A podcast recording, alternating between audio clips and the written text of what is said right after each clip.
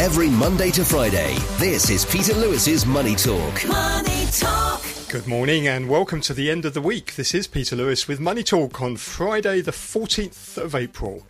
This podcast is sponsored by Surfing Group, which is headquartered in Singapore and offers online financial services to 30 million customers across 10 countries. In today's business and finance headlines, China logged a better than expected trade surplus in March. Exports from China unexpectedly surged 14.8% from a year earlier to an eight month high, rebounding sharply from a 6.8% drop in the January to February period. This was the first increase in exports since last October and the strongest pace in eight months. Brazil's President Lula da Silva has called on developing countries to work towards replacing the US dollar with their own currencies in international trade. Mr. Lula, who is on a state visit to China, yesterday lent his voice to Beijing's efforts to boost the renminbi's role in global commerce ahead of a meeting with President Xi Jinping later today in Beijing. Industrial production in the Eurozone rose by 1.5% from a month uh, earlier in February. That's the second consecutive month of increases and above market expectations of 1% growth. It was the fastest increase in factory outputs for six months, in the latest sign that Europe's economy made a more resilient start to the year than expected. The data helped the euro rise to a one year high, as investors bet that the European Central Bank will raise interest rates again next month.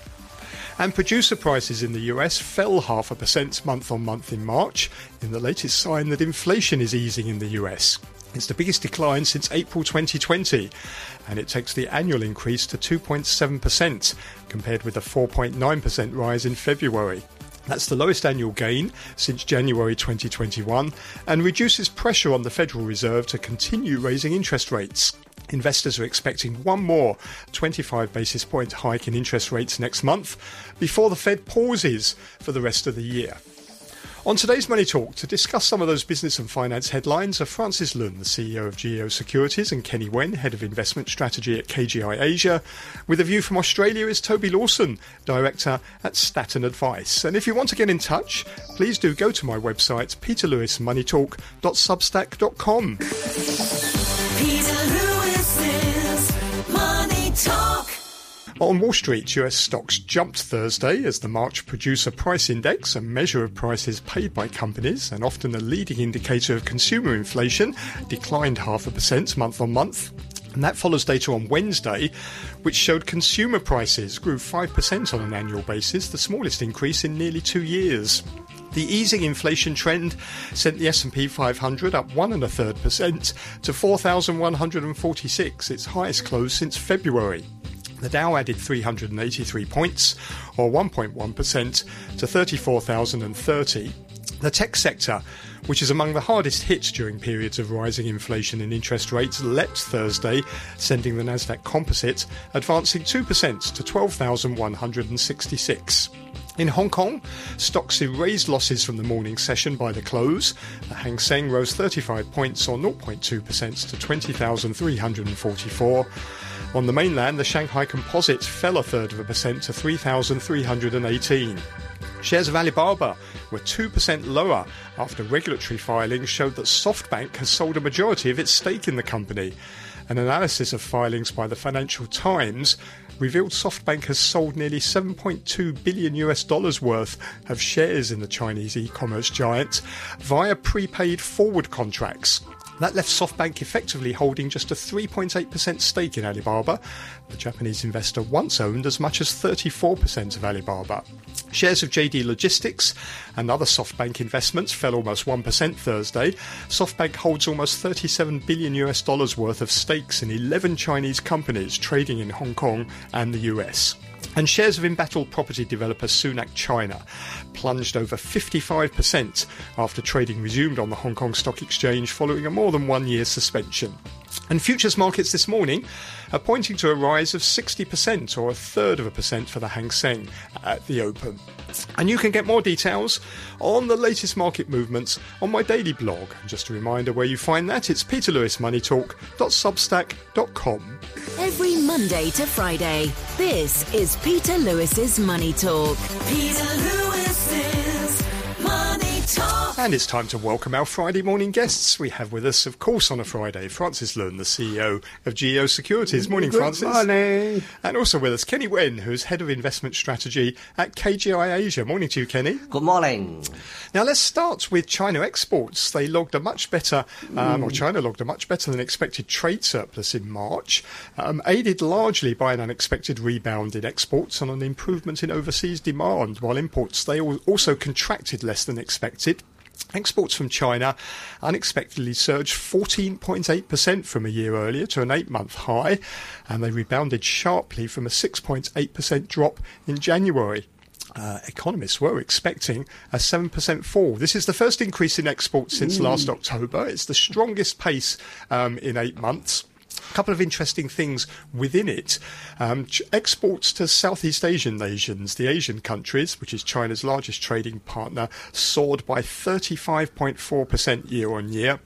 While exports to the United States fell by 7.7%, the eighth consecutive month of decline. So, Francis, what do you make of this data? A bit of a surprise, isn't it? Well, actually, uh, it, it is all America's fault because because, uh, because the U.S. imposes Again? twenty percent import duty on Chinese export. So uh, Chinese exports actually uh, went to Southeast Asian countries. And then we exported to the U.S. disguised as uh, Vietnam or Philippine exports, but actually they were actually Chinese exports. So, so, so don't let the figures fool you.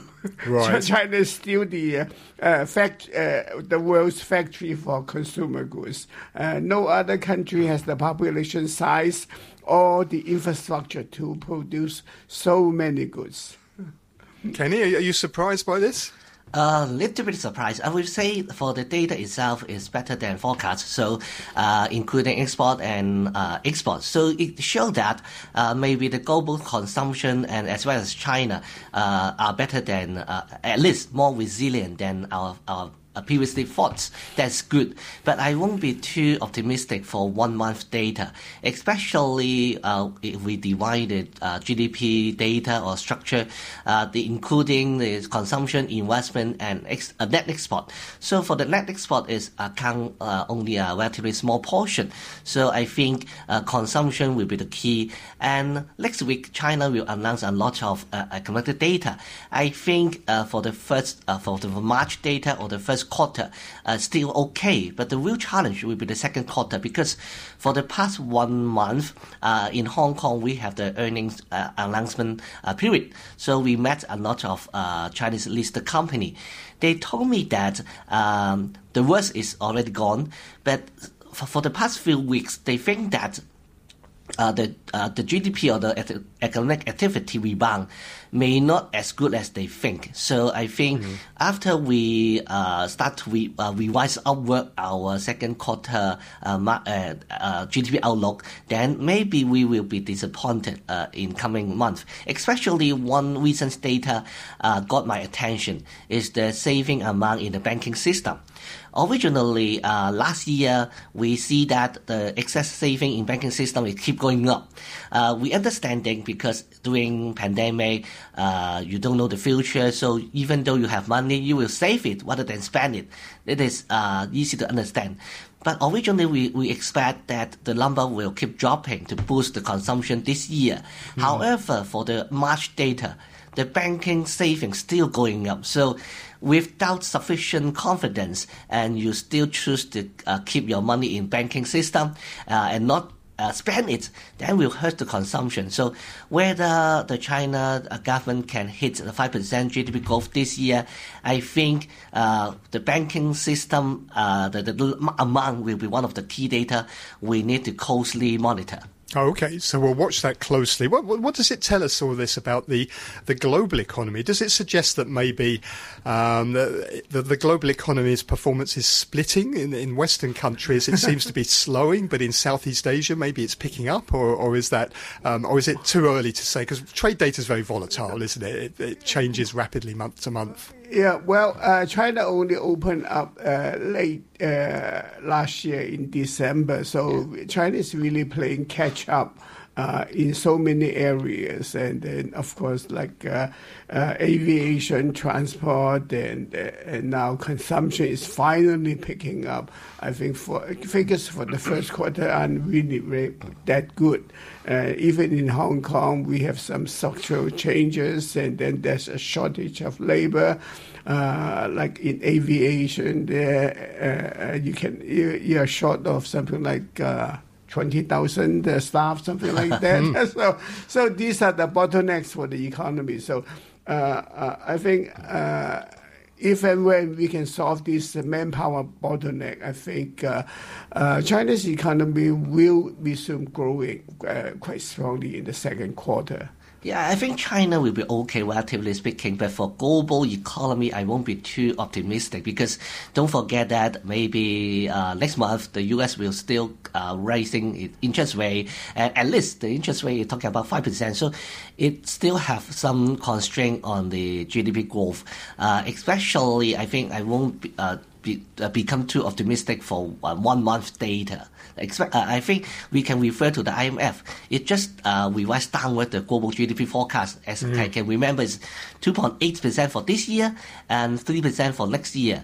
And I think uh, compared with the past five to 10 years, this number is not really so good. So don't be too optimistic. But the IMF was quite optimistic about China, wasn't it? It was talking about supercharged growth in uh, in China. Well, you, you cannot always depend on supercharged growth from China now. How much do you think all these trade restrictions, sanctions on exports, or restrictions on exports to Chinese technology companies is having an impact? We, we saw the decline in exports to the US. The other figure um, that stood out from, from the data that we've seen is China chip imports dropped 23% in the first three months of 2023. It, it seems to be having an impact, doesn't it? Yeah, definitely. Uh, you you don't have to look any further than Huawei.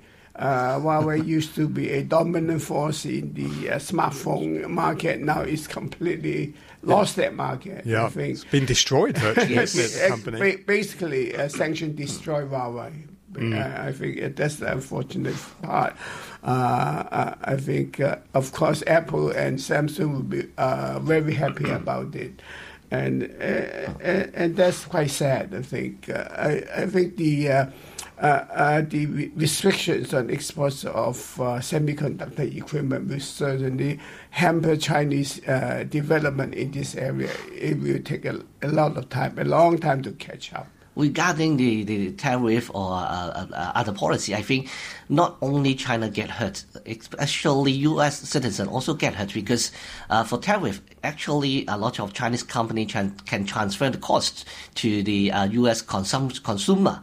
On the other hand, as we all know, China is a global factory. So if you don't uh, uh, import the goods from China and from other countries, you will have uh, higher prices. So I think uh, for trade embargo, something like that, is everyone will get hurt, not only China. H- How much do you think the Chinese economy is relying on credit growth? Because we had those figures, didn't we, from the PBOC, which showed that new bank lending surged to a record high in the first quarter of this year. Total social financing was the highest for a March um, on record. Is is the economy really being boosted by all of this uh, sort of credit injections from the PBOC?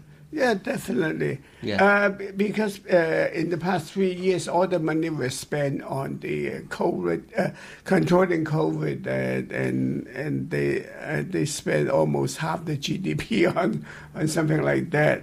And now it's really uh, uh, the economy. Uh, the credit is really going to the real economy, like uh, manufacturing and uh, consumption. I think I, I think that is the good part about the economic data coming out.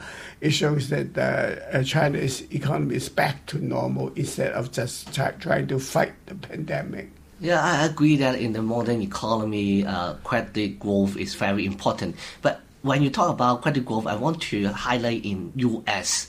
because uh, we we had the banking crisis for the past few weeks, right? Uh, in this moment, I think the market sentiment stabilized.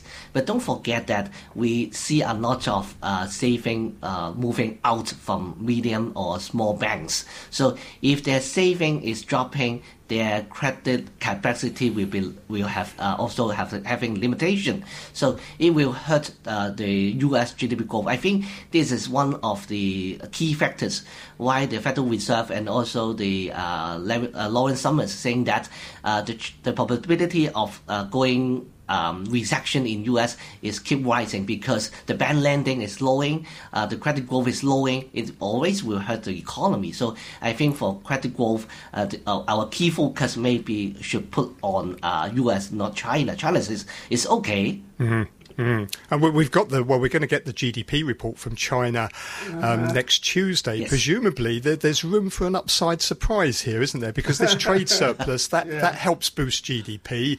You've got all this credit uh, growth going on. Do you see maybe that there there is the potential for for this data to surprise us? Well, for the first quarter, uh, I'm not that optimistic because uh, uh, for uh, January and February, the, fig- the the figures were not very uh, good. So uh, they catch, caught up a little bit in in March, but still the first quarter is not going to be a stellar quarter for growth. As I can remember, the market forecast for the first quarter GDP growth in China around uh, 3.8 to 4.5, something like that. So uh, I think it's, it's okay to hit the number. But as I mentioned before, the real challenge will be the second quarter because ev- because of the base effect and uh, the China uh, uh, reopened the economy in last December. So for, for after four or five months, uh, the people uh, the, the, the revise their forecast uh, for second quarter is talking about six or seven percent GDP growth. Then this is a real challenge whether we can hit it in the second quarter. I, I suppose the number we should also look at closely uh, next week is fixed asset investment to see whether or not uh, the property sector is recovering, whether real estate companies, uh, real estate developers are taking out more loans, um, and, and we're going to see maybe faster property investment. What what do you think on that front? Well, uh, uh, according to the latest data, uh, March property sales actually increased 98% over last year. And even on a month to month basis, I, I think the growth uh, was 723%. So, so it showed a really uh, market uptick uh, in, in, in March. I, I, I- think the reason is that people are not uh, uh, uh, uh, expecting the property prices to fall again.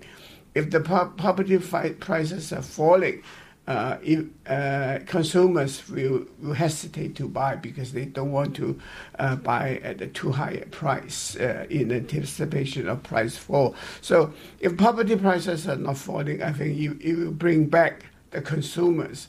There, there, there, there is what they call the hard demand for, Yes. for, for, for properties still in the major cities at least. I agree that for, the March property sales uh, do have the improvement, but one key point we need to, to notice is that if you're using uh, year-on-year basis, uh, we have a very very low base effect in last year because last year March uh, in Hong Kong in China we have another wave of uh, pandemic, so we have a very low base effect. So we're using uh, year-on-year. Uh, of course, we will have a very significant rebound.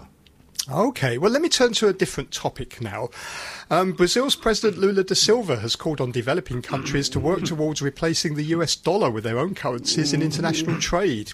Mr. Lula, who is on a state visit to China, yesterday lent his voice to Beijing's efforts to boost remin- the renminbi's role in global commerce ahead of a meeting with President Xi Jinping later today in Beijing. And while visiting Shanghai yesterday, he urged the BRICS group of nations which is Brazil, Russia, India, China, and South Africa, to come up with their own alternative currency for use in trade. Speaking at the New Development Bank in Shanghai, he said, Every night I mm-hmm. ask myself, why all countries have to base their trade on the dollar? Why can't we do trade based on our own currencies? Who was mm-hmm. it that decided that the dollar was the currency after the disappearance of the gold standard?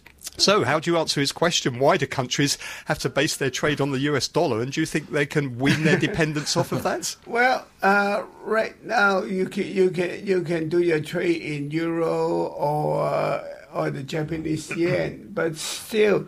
Uh, the, the obstacle is uh, uh, the renminbi could be a, a trade settlement currency, but but the but the requ- requirement is that it must be freely traded. So. Uh, the. And people- freely convertible. Yeah, uh, and uh, the Chinese government, uh, especially the central bank, must bring in uh, uh, the needed uh, reform to to make the renminbi uh, convertible before the renminbi can become a trade currency, settlement currency.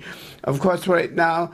Uh, the U.S. dollar is uh, is used in something like more than seventy five percent of the global trade, which is quite uh, uh, uh, uh, is a quite a big imbalance because the U.S. Uh, account for something like fifteen percent of the global economy and trade. And, and and yet the currency is used for trade settlement and and and this allows the uh, American government to run up a billion dollar a year budget deficit. It helps finance the US, doesn't it? It- Thank, thank goodness for the US, it is the reserve currency Yeah, of the that's, world. that, that's right. So, so, so uh, America, America is taking huge benefits from this. So, I, I think, I think the all the various countries understands it and really will try to weaken uh, America, the, uh, the U.S. dollars uh, uh, position in, world, in global trade. Yeah, I agree, but it's very difficult to execute your idea because very simple uh, for Brazil. How can you get enough RMB to buy your products? On the other hand, when you export your product to China and you get the RMB, whether you whether you can spend it, because if you have USB uh, US dollar, then you can buy the treasury or another investment product or use uh, any anyway in, in, in globally. But if you you holding a lot of RMB, how can you use it? So I think I agree that everyone wanna wanna uh, weaken the US dollar status, and the impact of US or US dollar is uh, gradually uh, reducing. But I think the dominant position for US dollar at least will, will remain the position in, in, in foreseeable future.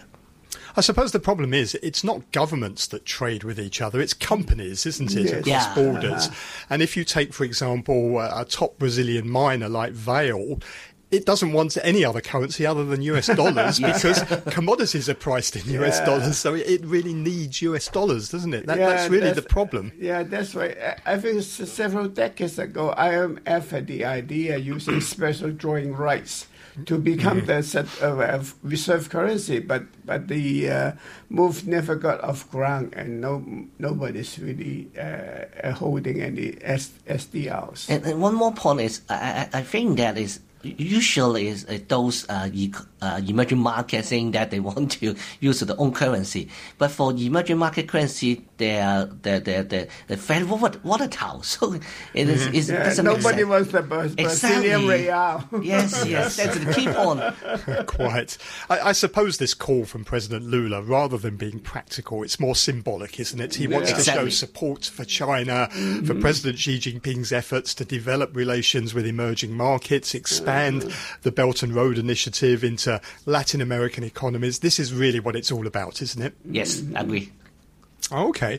Um, I want to ask you about the local um, markets here. Um, cor- Hong Kong shares in the last few couple of weeks have been hit really by insider selling, hasn't it? Because we've Yeah. had uh, corporate insiders cut their stakes in Alibaba, Tencent, and car maker BYD. Uh, the Hang Seng it's down about one percent so far this week, pressured by reports that major investors are exiting from some of. Uh, some of China's biggest companies. Amsterdam listed Prosus is preparing to further cut its stake in Tencent, while Berkshire Hathaway sold another block of BYD shares on March the 31st. And Alibaba slipped in Hong Kong on a Financial Times report that SoftBank has almost completely exited its stake in the technology giant. Now, what's going on? Why are the big global investors leaving these companies? Well, well, actually, uh, I I think what these big investors are looking at is that they think the uh, tech boom has peaked already, so it's time to get out.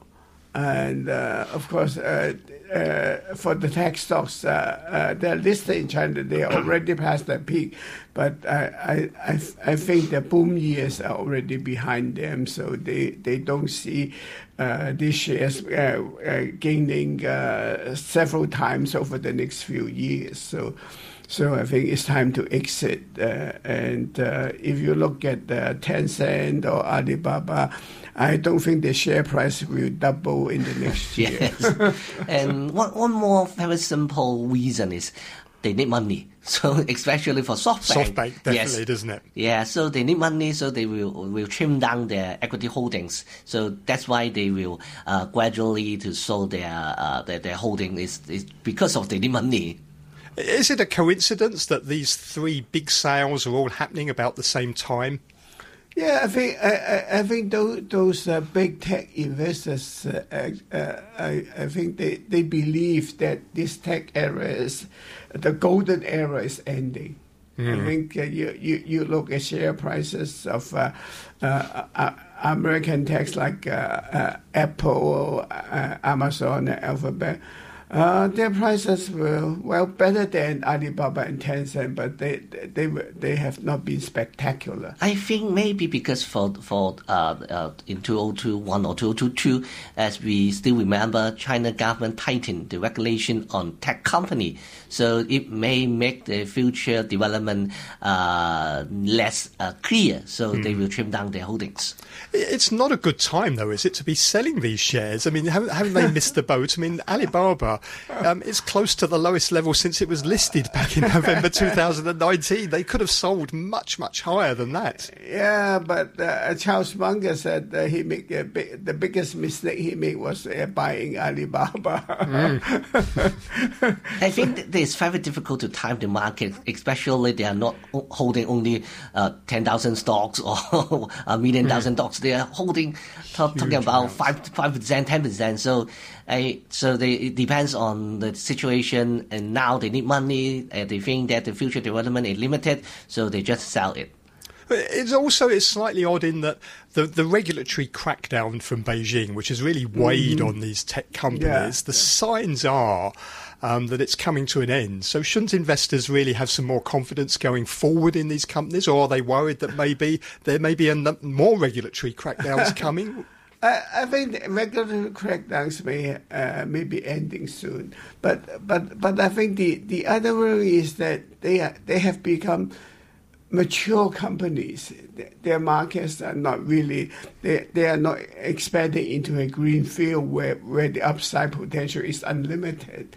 So uh, when when every Chinese has a uh, uh, Taobao account, what more can you do when you're Yeah. restricting the uh, uh, uh, online hours for uh, for for children in playing online games? So so so the market is really uh, not growing at all. agree with, unless you can go global. Otherwise, you are focusing on China. Even though for TikTok, and you're subject to other regulation issue in US as well. So uh, I, I do think that given their uh, the market cap now, uh, the future growth will be obviously slowed down compared with five to ten years ago. So obviously, these sales of some of Hong Kong's biggest listed companies have rather weighed on the, the market performance, haven't they, uh, recently? What about going forward? And, and in particular, how do you think um, the the perception that maybe the Fed is close now to uh, to reaching a peak in interest rates, in U.S. inflation is starting to show signs of tailing off? Could that give a boost to Hong Kong and Chinese stocks? Do you think? Uh, well, it will give a boost to American stocks. Chinese stocks, uh, I I don't think so because because still, uh, you you have such a big sale hangover uh, over uh, uh, Tencent and BYD and, and Alibaba. Alibaba.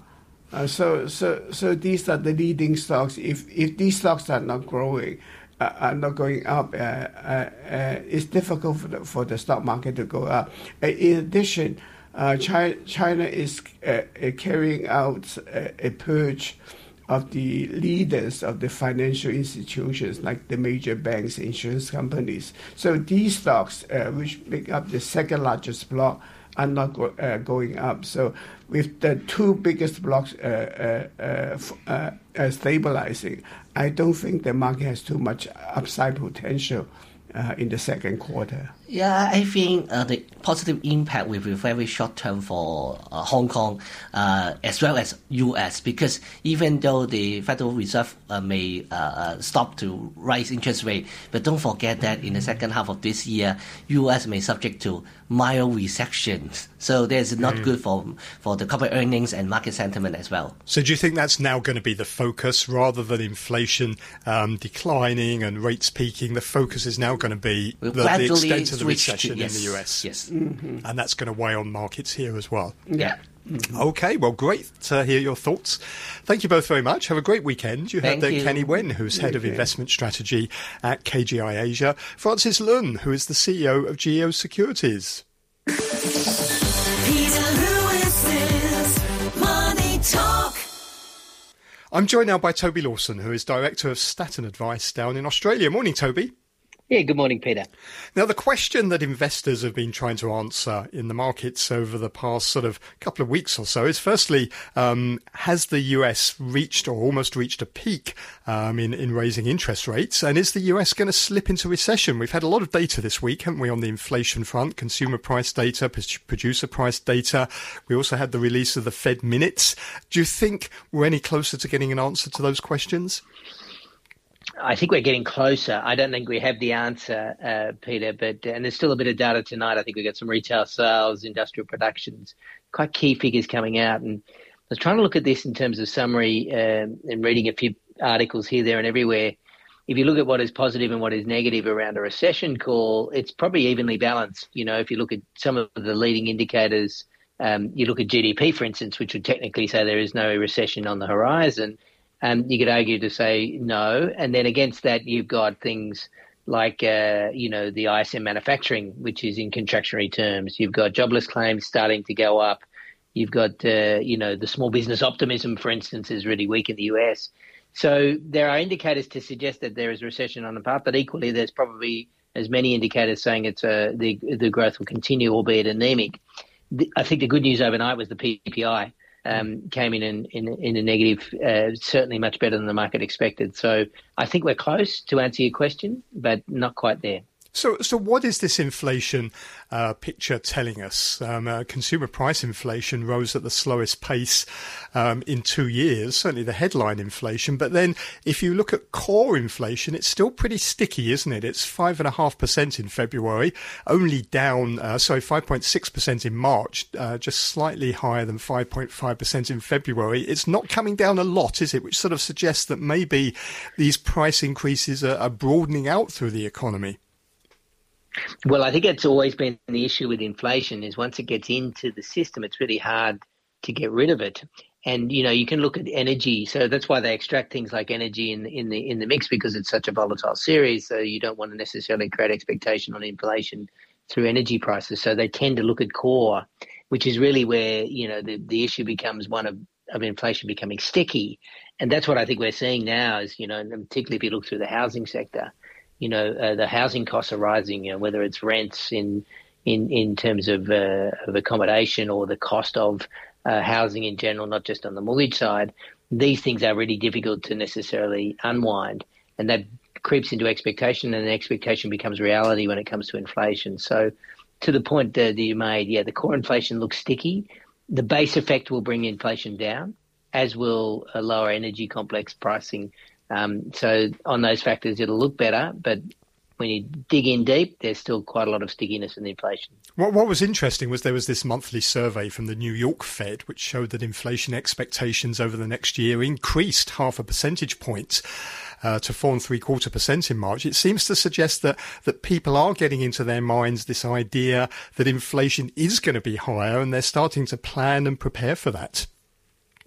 Yeah, and and here's the here's the reality. Once people start thinking it, it happens. Mm. Um, it's the thing about inflation. Inflation isn't is a is as much an expectation as it is in reality. You can measure prices at any point in time, but really, inflation is a measure of people's expectation, and and as expectation rises, so do prices because people are expected to pay higher, so they pay higher. Producers go, well, I can charge higher. Um, so you get this sort of uh, uh, I guess this loop. Uh, it's almost a paradox to an extent. that suggests that uh, as people think of inflation going up, it actually goes up. Mm. Uh, and the reverse can be the case as well. And and the Fed did raise in its minutes of, of the last meeting for the first time, actually, um, its expectations that there's going to be a recession, although it said only a mild um, recession this year. But I suppose it shows that the Fed itself is starting to get concerned um, about the economic outlook. And of course, central banks never like to um, overestimate recessions, do they? They tend to underplay them. Yeah, I think if you look at leading indicators uh, measure, um, in the last six months it was down 3.6% versus um, down 2.4% the previous six months. So that tells you that activity has definitely um, accelerated in terms of decline. And then you might look at manufacturing in, in, in ISM, which is contractionary, 47.7 most recent figure. Um, jobless claims are going up. Small business optimism's well below the average. Housing starts are probably fairly neutral, but 18% down versus a year earlier. So these are the data that the Fed are looking at, um, and it would indicate that things are slowing. The the difficulty for them is that inflation's still at 5%, inflation's still above target. So what do they do? Do they you know put the squeeze on further with another 25 bips uh, in early May, or do they pause? Um, and this is the conundrum that the market is, and the market's still probably thinking the Fed will go because I think the futures market still says 60 to 70 percent chance of 25 basis points in May. It, it does, doesn't it? And, and how much has then has the banking crisis that we saw um, sort of last month? How much has that damaged the economy? And in particular, has it led to sort of tighter credit conditions for households and businesses? Are they finding it harder now uh, to go and borrow and, and, and um, raise money? And, and is that sort of weighing on economic activity? Yeah, I reckon this is an, this is one that requires a, a, lot more depth of analysis because I think the credit markets are really quite interesting. Um, so yes, I think the, the banking crisis has will have a downstream impact on availability of credit, which obviously then feeds through to economic activity. So it's possible if the Fed, uh, once they start looking at the data coming through post this sort of mini crisis in the financial sector, um, they might see that credit slowed even more and availability of capital is even less um, at a time when the Fed are tightening, it may be that they've you know uh, this banking crisis has done some of the work um, to tighten up the economy um, uh, as much as interest rates would. So yeah, I think it's a really fascinating time, uh, and it'll probably play out in the next couple of months as that sort of data feeds through to credit in the economy. And then we're seeing investors reprice now their interest rate expectations. They seem to be doing it quite rapidly at the moment, don't they? As you mentioned, Fed Fund futures markets pricing in odds this morning of a 69% chance of a 25 basis point rate increase next month.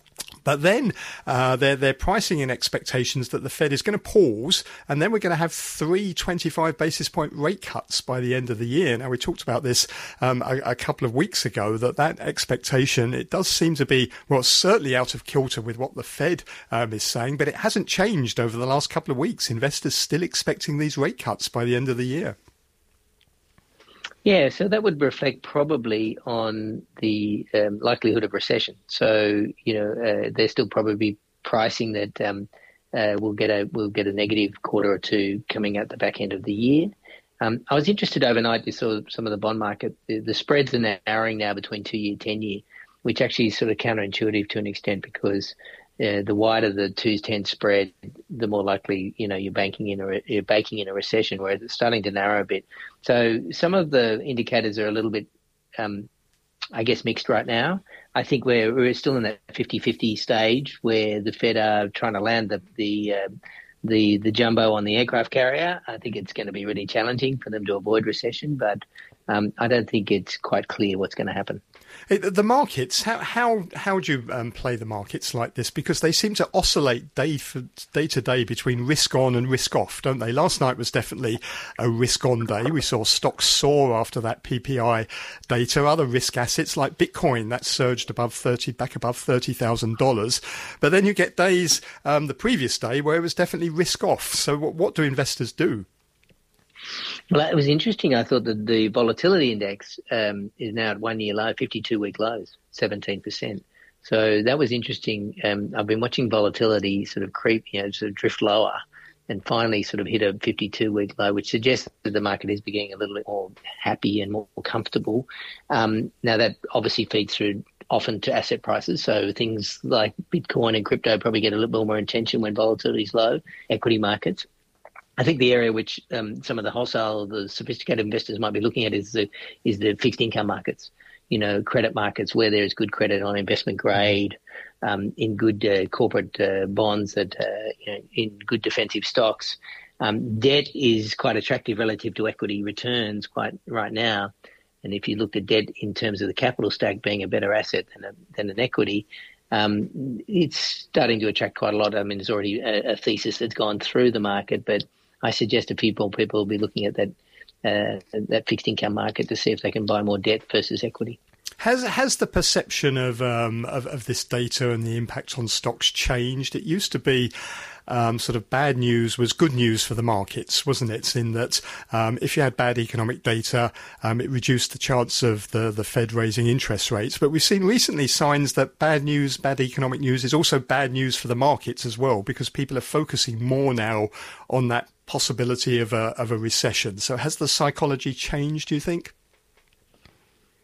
Uh, I'm not sure that that is the case. I suspect that um, and if volatility is an indicator, people are feeling more confident, right? As I mentioned, mm. down at 17%. So if vol's a good indicator of sentiment, then, you know, uh, you would say that people are more calm and less concerned and actually more inclined to think that uh, there'll be a mild recession, if, if at all. And that's an argument that still holds some weight, right? Um, so I, I don't know if the, if the mindset shifted. I think the fear of dislocation caused by the financial crisis, you know, sort of the banking crisis in the previous month, um, that could have that could have accelerated some of the negative sentiment and then fed through to more asset prices. But I think they sort of it solved itself, or at least it stalled itself reasonably enough for people to think, okay, that was isolated, and they also think that ultimately, if the recession's mild, that stocks have asset asset prices have declined sufficiently now, um, and if that if that stable sentiment comes through, they might be interested to buy them again. So, I think it's uh, I don't think the the market is particularly nervous. Maybe the market's a bit deluded or a bit in denial at the moment, being a little over positive. But so if you look at volatility, that's telling you that the market's are a lot more stable right now. Toby, always good to get your thoughts. Thank you very much indeed and have a great weekend. That's Toby Lawson, who's director of Statton Advice down in Australia. Thank you very much for listening today and also this week. You can get more information on breaking business news and market movements in my daily updates, which are posted on peterlewismoneytalk.substack.com. On Monday's programme, I'll be joined by Alex Wong, Director at Alex KY Wong Asset Management, and Louis Kuijs, Chief Asia Economist at S&P Global Ratings. With a view from mainland China is Brock Silvers, CIO at Kaiyuan Capital. Have a great weekend and see you on Monday. Money Talk